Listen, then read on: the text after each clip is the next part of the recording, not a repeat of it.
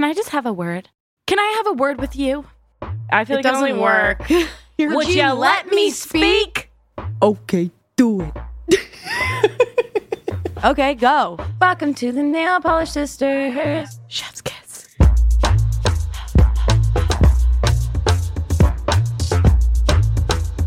Welcome back to the Nail Polish Sisters. In today's episode, we're going to explore the Australian wilderness, koalas and tigers and bears. Oh my. Oh my. Nor. Alrighty, guys. Welcome Nor. Back. Nor. Cleor. The condensation. Nor. Cleor. Nor. Nor. Guys, so our guest, her name is Rose. She's very cool. Rose McAleese, to say the least. Rose is a screenwriter, a spoken word poet, a freelance journalist, mother to Bats the dog, and a fucking living legend. And a DJ. This episode, we're talking about all things art and creativity and just some free-form podcasting, if you will. But it all kind of centers around, you know, people's tastes, people's likes, people's dislikes, people being me, Bella, and Rose. Mm-hmm. And you guys can chime in with your opinions, too, if you feel like you want to comment on what we're discussing. This is a really interesting episode. It's very conversation-based, I'd say. It doesn't feel so much like an interview, but rather just a fun little convo between friends. And you'll learn a lot, even maybe about Kurt Cobain. Kurt Cobain. And Omar Apollo. Omar Apollo. And the internet. The internet. So, stay tuned for our gal, mother of bats. Welcome, DJ Rose Gold. Please rate, like, and subscribe wherever you get your podcasts.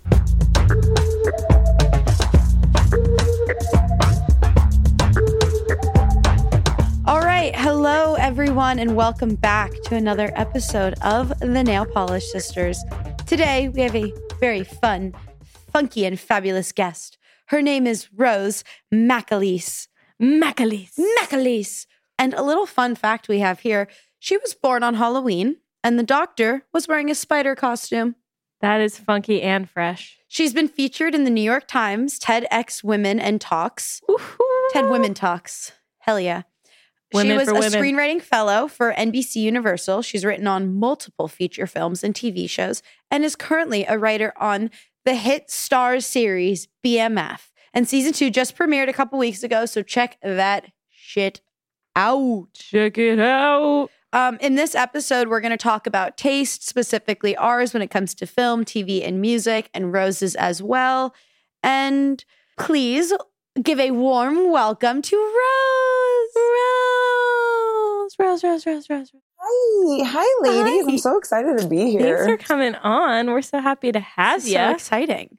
No, when Lauren told me you guys wanted me on the podcast, I was like, I am so honored. I can't wait. Well, I listened to your episodes on Broke Girl Therapy, and I was legit peeing my pants. So we've been saying to Lauren every time, she's like, you know, Rose. And we're like, what do you mean? Why are you saying that? Like, we wouldn't die to have her on. Like, legitimately, we would die. And now our dream is my 11-11 wish came true. Hell yeah, it did. Oh my God. You're 11-11.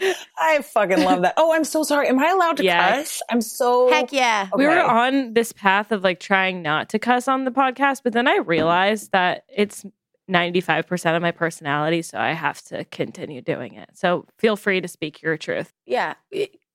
I will. Curse up the yin-yang.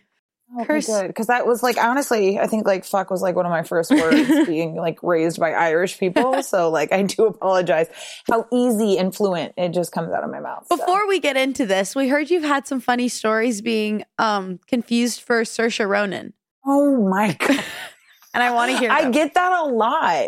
Yeah, the first time was I was in a movie. I had a cameo in a movie that I helped write called American Pie Girls Rule. Hell yeah. It's on Netflix if you want to watch it. And I play a lunch lady. And I do like a scene where I like scoop some food and then I like wink at the girl because she's like talking about masturbation or something. And someone on TikTok was like, why is Saoirse Ronan in this like B-list weird movie? And I was like, no, I just like look like her. And then I got mistaken for her when I saw the movie Brooklyn that she's in. And there was this woman like 3 rows behind me. This is at the ArcLight, RIP. And she was like, oh, it's so nice to see an actress watch her own movie. And I was like, oh my God, who's here? And I like looked around. And then she was like, tapped me on my shoulder. And she was like, how do you pronounce your name again? And I was like, Rose? And she was like, oh my God, you're not Saoirse Ronan. And I was like, no, we just look alike. So and good. Our moms look alike too. There's a photo, I think I posted on like Instagram, where it's like Saoirse and her mom and then me and my mom. And it's like, they're identical. It's pretty funny. That's wild. That is wild. And kind of a great person to be compared to. Yeah, that's a really good person. If you're going to be compared to someone, make it be Saoirse. I mean, yeah. It's a great one. I mean, now that I have the bangs because I'm going through something, I don't look like her as much. I dyed my hair red and got bangs. Like, everyone knew. They're like, is Rose okay? Yeah. It happens. It's the red hair that always is the... It's always. It's the pinpoint. Is your hair not normally red? Red hair, well, it's a reddish. I'm naturally a redhead, and so it's like reddish bobbiny. But like red hair is like the male equivalent to going blonde. Like anytime you see a dude like bleach their hair blonde, you're like, are you all good? He's going through something. Kurt Cobain, Kurt Cobain, Pete Davidson, all those ones. I mean, Eminem, he's always going through something. So. Kanye West, Frank Ocean, all went blonde at one point, and well, and look at them now. I mean, some of them are Frank Ocean. Oh, Frank Ocean. I have been on a Frank Ocean kick as of this past couple weeks. Not that I'm not always having him as a kick, but like specifically just listening to all of his albums all the way through. What are your thoughts on Frank Ocean? Oh my God, I love Frank Ocean. I absolutely am obsessed with Frank Ocean. I remember my introduction to him was when he came out with Nostalgic Ultra. It's like his first mixtape. It's like what Novocaine, Swim Good, Songs for Women. On Channel Orange? That came out. No, before it's Channel Orange. It's like a blue album cover. Oh my God, look for it. You know it. It's, yeah, it's green, and then there's like a, I think like a, I want to say like a beamer on it or something, or like an orange, bright orange beamer. But it's like, it is quintessential. I think it came out in 2011 or 2010. But yeah, it's a really great classic album. And he does a cover on a Eagles song. And the Eagles were like, no, you have to change the song. We're not going to do it. But it's a mixtape and it's one of my favorites. And he's which Eagles song? I think it was like California, Hotel California. He like samples. Oh, yes. And it's like a song, wedding American Wedding. Right? Yep. It's so good. And that's like, I love him. Frank Ocean is the best. But what I've been really on is Frank Ocean adjacent is Omar Apollo. So if Frank Ocean and Bad Bunny had a baby, it would be Omar Apollo. Interesting.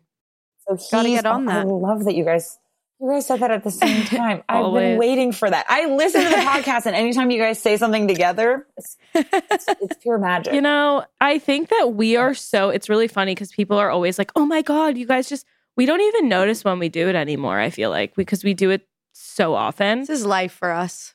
But there was this one, we were playing this game just to prove to people that we're like not faking our synchronicity of life. We did this game where it's like you do a 3, 2, 1, and then you say the word, and then it usually takes you a couple tries to get it. But we just both went, we've never played the game before, and we just went 3, 2, 1, and we both said water at the same time, just randomly. It was so weird. It was so odd. I love that game. I always try to play with Lauren, and she's terrible at it. So we now... I bet Lauren could... We now just have a code. Could do it with us now, too. Like, yeah, Lauren's definitely figured out the way our brains work. I feel really attached to Lauren in a way that's, like, borderline inappropriate. She's mommy. Oh, she's the best. Are you kidding me? She's such a big sister vibes. Like, even as her friend who's, like, you know, I'm technically, like, I think, like, nope, Lauren's older than me by a month, I think. A singular month. Anyways, that doesn't matter. So Omar Apollo. Omar Apollo. He has a great song called Evergreen, which I'm obsessed with. And then another great song called Mr. Neighbor. And then Tamagotchi is a really good song. But yeah, he's like, there's a rumor that him and Frank Ocean dated. And they had like a Call Me By Your Name Italian love affair, like in the summer. And then they broke up. And then basically this album is like, about their breakup. So like, we're so used to Frank Ocean talking about his breakups. it's nice to be like, oh, he's the villain in someone else's story. Wow. You know? I love when that happens, when you get both sides of the story. But and Frank Ocean, his new album should be coming out soon, so maybe we'll hear his side. God. Is he doing Coachella this year? Yes, he is. Yeah, that's what I thought. Yeah, I guess I'll have to go. The most basic question of all time: is he doing Coachella? I've never been. I hate talking about it. Okay, then we won't talk. Fuck Coachella. We won't talk about it. No. We can talk about it. I just feel like every time anyone from LA talks about it, it's like, oh, Coachella, dude. But it's just a big ass concert, so like, of course, you're going to ask questions about it. I don't like going, to be honest. Have you? So how many times have you gone? A lot. Really? I want to say like 4 or 5 times. I went twice, and both times in high school. But the second year, like, it was all the rage. Everybody was like talking about going. And my mom said to me, she was like, you have an option. You can go to Coachella, or we can go to New York and you can see Hamilton. And I was like, is that even a question? Obviously, I'm going to Hamilton. And so all my friends went to Coachella, and I was just watching Hamilton, living out my dreams. Oh my God, you're such a good theater kid. That's a great answer. Great choice. I'm the most theatery. Oh my God, I love. I know. Look, ladies, I listen to the pod. I know. I like theater kid to theater kid. We get it. I've never been to Coachella, and I low key kind of refuse to go. If not only because I don't want to get dirty. Like, I don't understand, like, going to a festival and then just be covered in dust at the end of it. But you kind of strike me as a festival girl. Like, you seem like you would, like, love to, like, get down and roll and, like, vibe in the crowd to, like, Frank. You know what I mean? I have and I do. So I used to be a music journalist for a really long time. And so I used to be a festival girly. But, like, what it is Lollapalooza, bumper shoot, like, Made in America, like a festival in a city. Like, I need to be able to leave, you know? Yeah, I don't like the idea of the outdoors. The most outdoor festival I think I've gone to is Sasquatch in Seattle, R.I.P. It's like out. Yeah, that's like my only one that I could go. But that was also, you could leave. Like, it's only an hour and a half, like 90-minute drive. So thank you for thinking that about me, though. I've been wanting to go to Burning Man. That's a thing that's like, yeah, you strike me as a Burning Man. And also, for sure, for the listeners, Rose is also a DJ. Rose is a DJ. DJ Rose Gold. DJ Rose Gold. It's definitely a self-proclaimed title. Like, I gave it to myself. You better self-proclaim that shit. Who else is going to? I mean, yeah. So I'm DJ Rose Gold, and my tag is like, no requests, because I won't do it. Like, you request something, I'm like, no. There's a vibe. There's a melody. I know where I'm going. There's a story. You know, you got to live your life like you're in a movie. So there's a soundtrack to the party, and you can sense it when you're like, okay, right now we're going to play some like Carole King. We're going to get into the mood, you know, some Tapestry. And then you can elevate to like some Outkast, you know, some like moody stuff. And then you can move into like my favorite poet of all times, Too Short.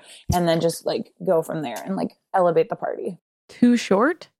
Too Short. Oh my God. Can I educate you about Too Short? Please. Okay. Too Short is a rapper from the Bay Area. He's absolutely amazing. You probably know his number one hit poem or song, Blow the Whistle, which is probably going to be my funeral song, if not only because of the opening line, which is, I go on and on, make these bitches ask how I last so long. It must be superpowers. Be a superpower. Kanye sampled it. It's Drake. Oh, is it Drake? Yeah, Drake, right? Where he's Drake does it with soup. He does 25 sitting on 25 mil, and it's Tyga, Lil Wayne, and I think there's like one more person on the track, but it's a sample of a Bay Area. And I'm on the Tennessee, and I'm on Tennessee. Yes. Right? Oh wait, no, that's the other song. That song is Drake. I must have had DJ a superpower. What is that? Yep. It's that from Drake. Drake on DJ. So you're telling me Drake's not even original? No. Wait, have you never fallen down the rabbit hole that is Drake steals, like, the cadence? That is such an argument, though, because... Rose, you're speaking my language. That's such an argument. Now, you have no idea. Are you not a Drake fan? Wait, are you not a Drake fan? I'm not. Not really. And everyone always yells at me when I say I'm not a Drake fan. And I don't have any reason to back it up. I just don't love Drake's music. So I wrote an article... like, I don't know, like maybe 10 years ago at this point. And it was very controversial because I said Drake is the greatest female rapper at that time. because Because I was like, he understands the ladies. Men tolerate him. He's very, he can go emotional, and then he could go, like, he could be in Marvin's room, and then all of a sudden he's like, you know, on headlines, or like that great verse he did for the LeBron James documentary Forever, like, or, you know, fucking Problems with 2 Chainz. Like, he can go off. But if you look at the numbers, like, he is a really good female rapper. And then my other problem with him is he is so toxic now. Like, he was really, like, he was like, Nice for What is a feminist anthem. I'm sorry. I know you can hate Drake, but I love It's a bad bitch anthem. I like that album. It's the more recent stuff I don't really like that he does. Well, Nice for What is kind of recent. 2000, I want to say 16. Yeah. I think we were in high school when Nice for What came out, and I correlate high school Drake as good Drake. I also wrote a paper senior year of high school comparing Drake to The Great Gatsby, and that Daisy represented the rap game and how he was trying so hard to, like, hide away from his Degrassi past, and, like, he didn't want anyone to know that he was, like, secretly, like, kind of a scammer and, like, a liar. I got an F on that paper, but that was fun. That is truly legendary. Thank you. I would have given you an A. Oh my God, thank you so much. That's extremely creative, though. That's so creative, though. Like, if a teacher read that, then they don't get it, because comparing Drake to Daisy, or comparing rap to Daisy. And if you think about it, it's like the American dream. It's like, that's what Daisy is. And then if you, like, break it down, like, Drake was really trying to, like, woo this rap industry from being this, like, child actor. And then, like, Lil Wayne was like, okay, I'll take a bet on this kid, you know? And then he did, like, Bedrock with, like, Nicki Minaj. Yeah. And then he did that song, I Wish I Could Fuck Every Girl in the World. But then he kind of fell off. And Her Loss, I feel like, is the male equivalent to a girl saying, I just think it's funny that...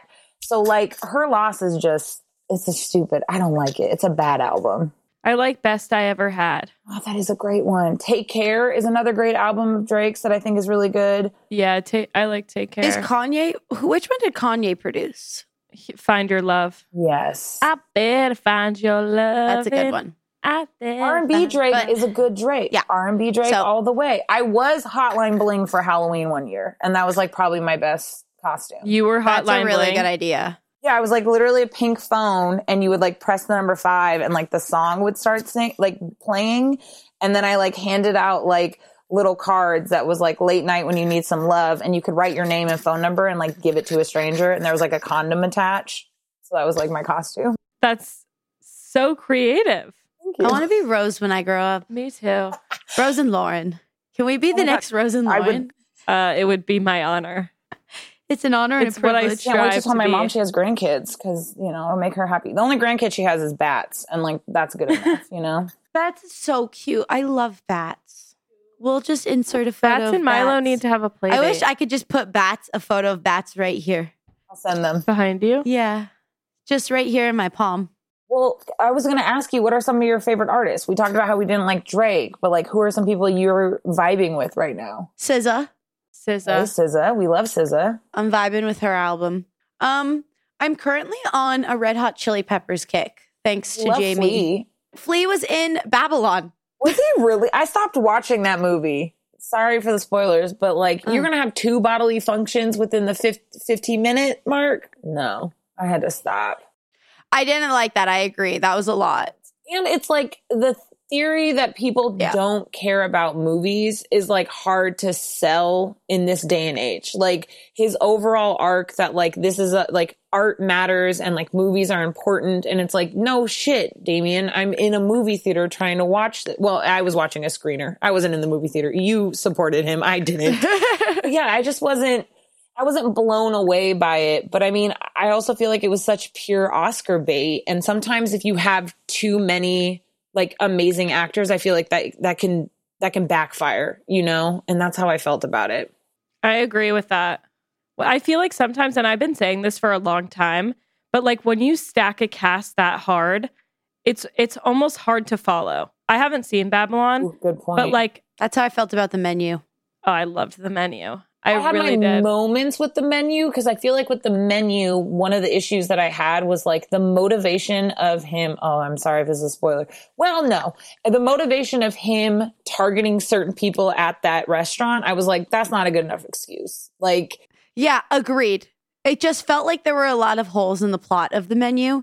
And Babylon, like, wasn't a perfect movie, but for 3 hours I was entertained, which I think is an impressive thing to do, that if you can just keep me watching something for 3 hours. But then again, I was in a theater, so I didn't have the chance to turn it off. Well, and that makes sense, because I feel like sometimes I watched the Actors on Actors interview of Jamie Lee Curtis and Colin Farrell was making this really interesting debate about how he was like, movies are art, so art is everywhere. So even if it's like a silly movie or like a blockbuster, like it's still art, because art conveys like an emotion reaction.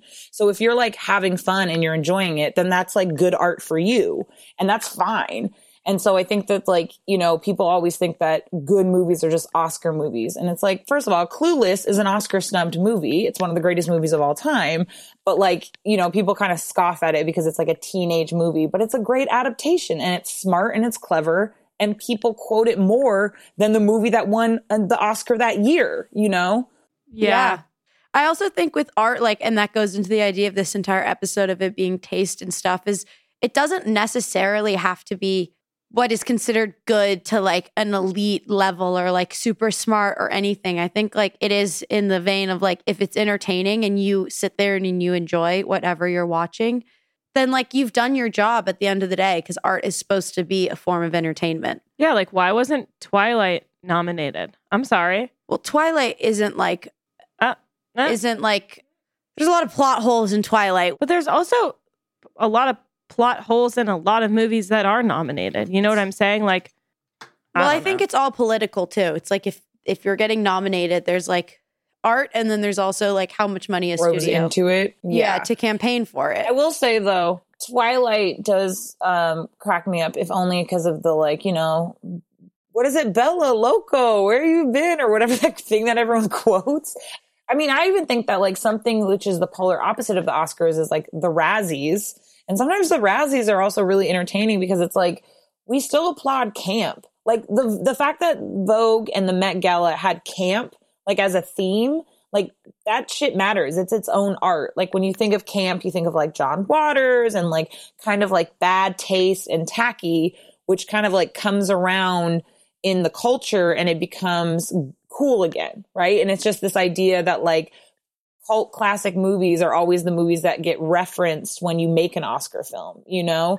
And so it's just like, I mean, if you think about, you know, Damon, what is his name? The guy who did Black Swan. Like, if you think about his first movie, it's like Darren Aronofsky. Yeah. If you look at his, like, you know, compared to like Black Swan and then also now The Whale, you're kind of like, okay, that's a huge leap. And he's like, he's growing out as an artist and his taste is like changing. But he started off liking cult classic movies. I mean, I don't know if anyone's ever seen Peter Jackson's first film, which was like a kind of fucked up Fraggle Rock.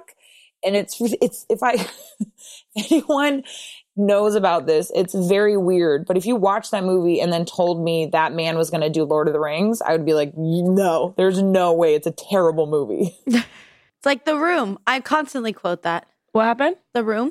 The Room. Oh, hi, Mark.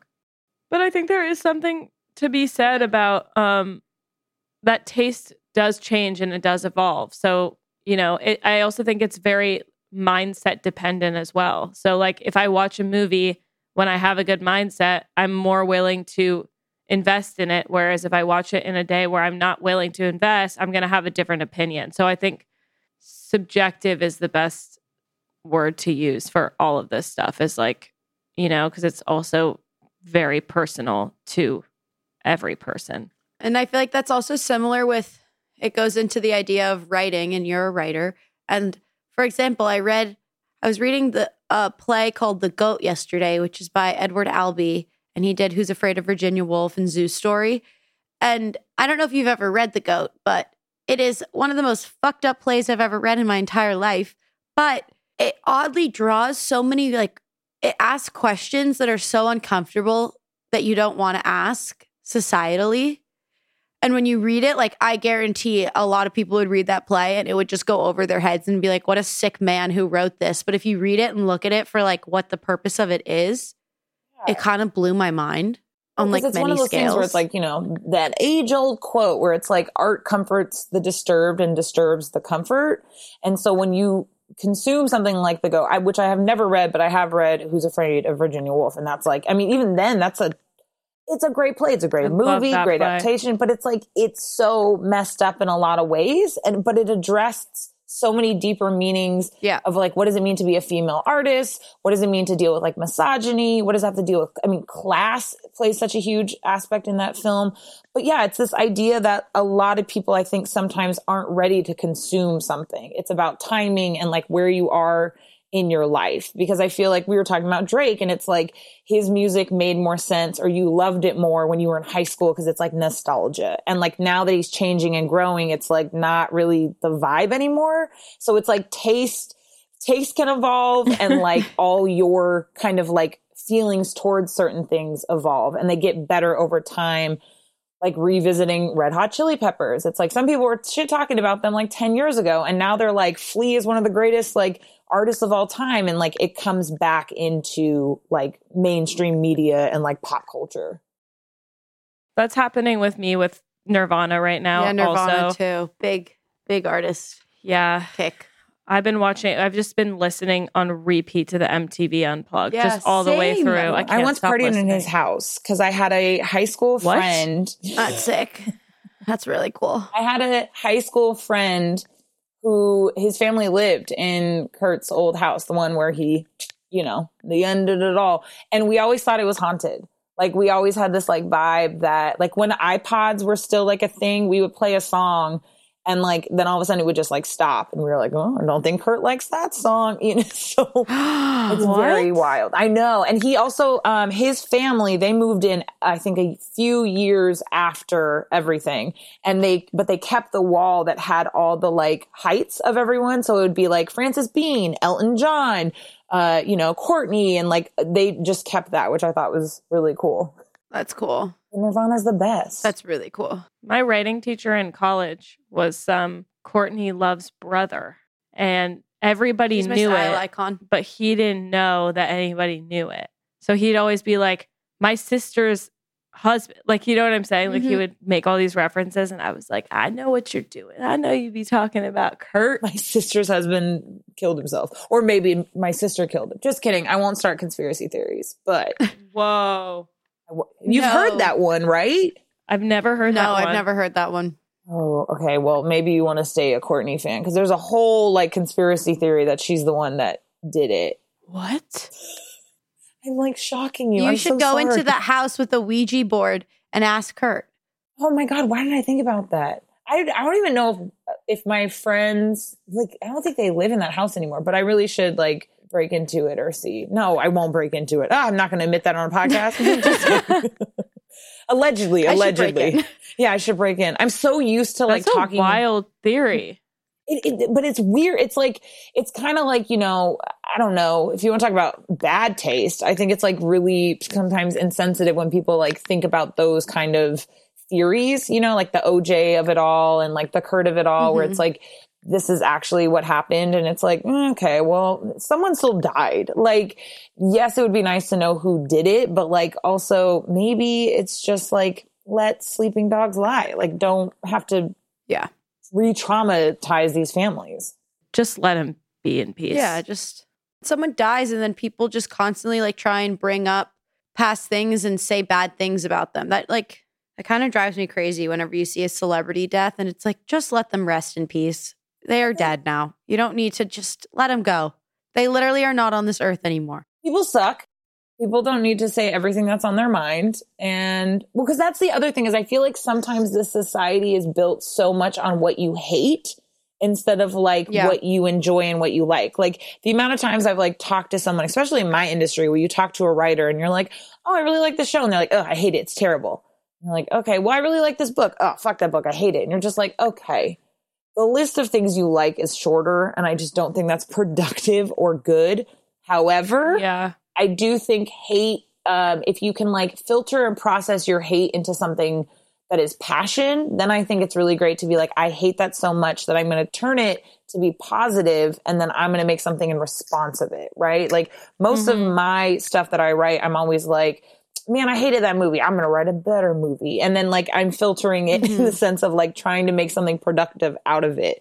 But I just feel like sometimes people just think that like, to be cool is to like hate a bunch of shit when really it's like, no, not everything. Well, I think also that goes into just a bigger thing of it's just a tale as old as time. People are not interested in the positive. They don't gain anything from knowing that somebody's doing well or like happy in their marriage or loves their work or, you know what I mean? Or really easy to work with. It's always like, this person's a horrible person and they're cheating on their wife. And they're like, that's more interesting to people because it's something they can grab onto and feel like they're connected to it, even though they're not, you know? And I feel like it's just the same as hating. Like, why are you hating on random things? I don't know. And it's also like one of those things where it's like, you know, who you fuck don't make me come. What you eat doesn't make me shit. Like, why should I be mad about someone's successes if it's not going to like affect me? I mean, the great RuPaul was like, pay them no mind, basically, because they're not paying your bills. So it's just like, there's a lot of people I think that thrive on that because there's an importance and there's like a validation that comes from hating something and like being better than the thing that you aren't. And it's like, there's a lot of people that, you know, have a lot of pride in that, which is like, fine, but that's just something you got to work out in therapy, babe. That's too much. But people are using Twitter and social media as their therapy. I think, I don't know where, but I think somewhere along the line, I was like, I'm just going to not pretend to know about things. Like, I'm just not, because then I don't gain anything from it. And neither does the person I'm faking to know something about. Do you know what I'm saying? I'm like, in a mutually beneficial way, I will be honest about the fact that I have no idea what they're talking about. Because then you learn something. And there's absolutely nothing wrong with learning. I mean, I feel like there's kind of this weird stunt of like growth that is happening in the society where we just are kind of like stop learning and we just like process our things on ourselves instead of having like productive conversations like this, where it's like we're getting to know each other better because of like the things that we like and we don't like. But you can just do the research and then become like a better person that way. You know what I mean? Like, I just love that point you made, because it's just like, you don't need to be... There's nothing wrong with being like not in the know. I mean, you know, it's like, I don't want to be the smartest person in any room. That like scares me. All right, Rose, our next question for you is, who do you think is going to take home the Oscar for best screenplay? Oh, best screenplay. I would have to say Tar. I was obsessed with Tar. I thought it was absolutely amazing and it was incredible. I would like Women Talking to win Best Adaptation, and I would really like Tar to win Best Original Screenplay. Because Kate's little, like, amazing monologue when she's in Juilliard teaching that class is just pure things. It was like, don't be eager to be offended. Like, oh, that was amazing. It was amazing. That kind of ties into what we were just talking about. Yes, the idea of like offensiveness and everything. But that's like what I want. What frustrates me though is that like I hate when a movie is nominated for Best Picture and then is not in any other categories. Like, that doesn't make sense to me. Yeah. Like Top Gun? Like, you have Best Song and Best Picture? Like, I don't know. That's weird. Well, I think it's just it was such a grand movie. They had to give it. It's kudos. So, like the movie itself was absolutely an experience. It was. I mean, I won't lie. It was like very fun, especially because it was like the beginning of the end of our like lockdown. It was like a celebration, like the most American thing ever. Like, we did it. We survived. We did it. And also, like, I remember leaving the theater and just like feeling thrilled. Like, you just felt like you went on a ride at like Six Flags. Like, it was just, it jolted my body. Like, it did something internally to me that I really enjoyed. Because you don't get that often leaving a theater. Oh, you're riding high like on that physical response. Yeah, exactly. Yeah, like I was in those planes, you know? I was flying up there with them men. You're done. Before we need to wrap this up, this wonderful combo that we will resume on a part 2 at some point because I'm really enjoying it. Final question for you. What was the last thing you ordered on Amazon? Okay. Oh my God, I won't go on my rant on how much I hate Amazon because I'm from Seattle and it's like ruined my hometown. Oh my God, girl queen. Hey, Amazon's never paid taxes ever towards Seattle and it's ruined my hometown. But other than that, the last thing I ordered on Amazon, I think was like, oh God, you know what it was? It was a jacket for bats. It was. Heck yeah. I love it when people order stuff for their pets on Amazon. That's the like purpose of Amazon. It is. I got her like a Missy Elliott inspired like black puffer jacket. We must be sent a photo of that immediately. That's fabulous. That's what I did. That was the last thing. But Amazon needs to pay their taxes, and they're terrible to Seattle. Okay, that's it. Hey, Rose. Where can we find you on social media? You can find me on Twitter and Instagram at Rose_Etta Stone. I also have a blog, the new blog on theblog.com, where I talk about pop culture and depression. Whoop, whoop, hell whoop. Yeah, I should read it. It's fun. Those are my two favorite things. Me too. All right. Well, Rose, darling, thank you for coming on and spending this time talking with us. We really appreciate it. Oh my God, of course. I would love to have the part two be in person, so at least we don't have any technical difficulties. So I really look forward to hanging out with you. Yes, I love that. Get on over here.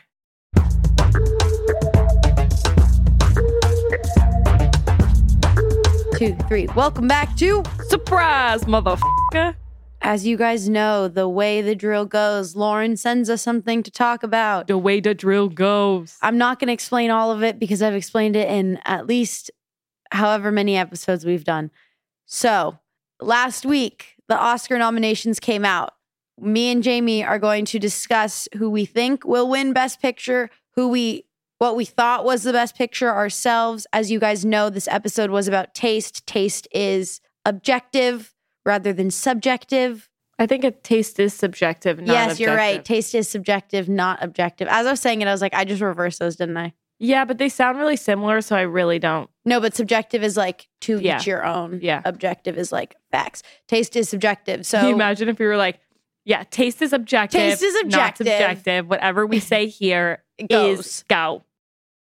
Go. So out of we have a list of the Best Picture nominations. Who do you think is going to take Best Picture? Let me take a look, sweetheart. Okay. I haven't seen all of them. And what I will say, disclaimer, and something that drives me absolutely insane is when people comment on things they haven't seen yet. Like my mom was telling me a story. She got dinner with someone and the woman said, Babylon is simply unwatchable. And I said, well, did she watch it? And she said, no. And I was like, well, then clearly it's unwatchable because you didn't turn it on. To be fair. Watch it first before you just start assuming because you heard XYZ say it wasn't good. Like, watch it. I liked Babylon. Well, to that point, I have not seen a lot of these movies, so I will only talk about the one that you've seen? And that I've seen. Okay. But I think that's fair. Comment on what you know. Don't speak on what you don't know because you can't, based off someone else's opinion, I don't think it's fair to formulate your own opinion unless you've seen it. And as we've said, taste is subjective. Created an opinion on it yourself. Don't go off of what someone else is saying. Yeah. I'm kind of that camp. You know? Yeah. Like I've never seen Elvis, so I can't comment on the movie. I'm sure it's amazing because I think Baz Luhrmann's amazing. Yeah. But you can say things like that. Like, you know, you appreciate Baz Luhrmann's work, so you can understand and appreciate that his film would probably be good. 100%. Like The Banshees of Inisherin, I told every person to go see that movie because my dad loved that movie. Amazing. He loved it. It was amazing. But that's me commenting on like, oh, I heard that it was amazing. Exactly. I saw it, so I can say it's amazing and go see it because it's, you cry, you laugh. It's just, it's twisted, it's dark, it's sick, it's Martin McDonagh. He's awesome. Also, the movie is so beautiful. Like, Ireland is stunning, whatever island they shot it on. Really cool. And we love to see Irish actors doing well, you know? Your computer gonna die, go. Oh, no, I gotta plug it in. Please hold.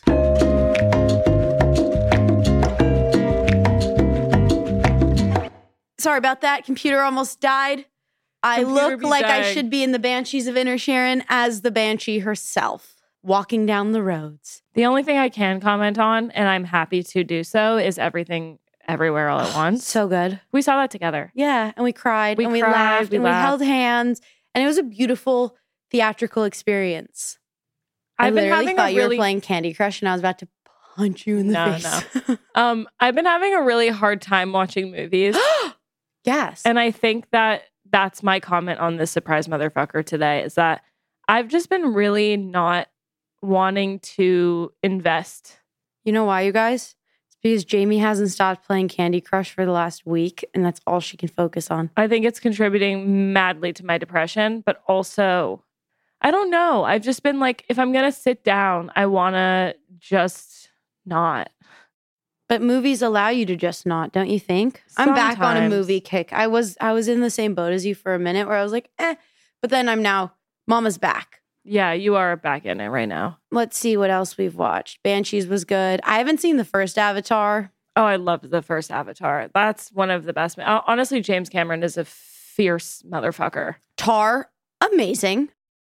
I love Kate. She's amazing. So who do you think is going to win? Best actor, I think will go to Brendan Fraser because The Whale was I am very nervous to watch that movie. It will destroy you. His performance, everything about it, just the story itself, it will just rip your heart out and stomp on it. But again, a million times over. Do you understand why I'm not really ready to get it? Like, I just don't. I can understand that it would be an amazing movie. I just don't want to cry. You're done with it. You know, you let those tears go. You eventually those tears go away because it is a movie. So once you kind of leave the theater or whatever it is, that what's the word I'm looking for? Not dissipate, but when you go to see a movie, when you see a play, the disbelief. Suspension of disbelief. Thank you.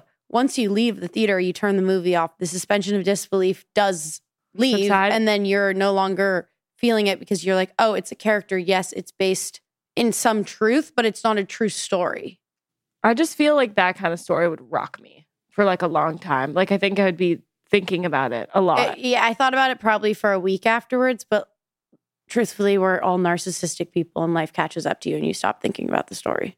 And then for best movie, it's Cate Blanchett, Ana de Armas, Andrea Riseborough. Oh, for women? Yes. Cate Blanchett, Ana de Armas, Andrea Riseborough, Michelle Williams, Michelle Yeoh, and I think she'll take it. Michelle Yeoh was fucking because that was amazing. Fire. She's so good. She's so good. And she made you, again, crying. But I love all the actresses that were nominated. I love Cate Blanchett. I love Michelle Williams. Yeah. Those were our predictions, and now we're taking it into... Okay, hot take. I'm so excited for Succession to come back. I'm so excited. Hot take. Al Pacino is everything and more. Alpi. Al Pacini. Al Pacini. Scalini. Al Pacini orangini balls. Al Pacini. And honestly, if you haven't seen Scent of a Woman, I'm really late because that movie was done many moons ago. Shout out to Chris O'Donnell. We love you. Shout out to a phenomenal movie. And shout out to Al Pacini. Al Pacini. All right. Bye, guys. Thanks for listening. Please rate, like, and subscribe on Apple and Spotify or wherever you get your podcasts. The Nail Polish Sisters is hosted and produced by Jamie Belushi and Bella Gianulli. Produced by Lauren Boone. Edited by Jordan Fair. Original music by Joey Kars. The Nail Polish Sisters is a Gulfstream Studios production. And if you've made it this far, 100 points.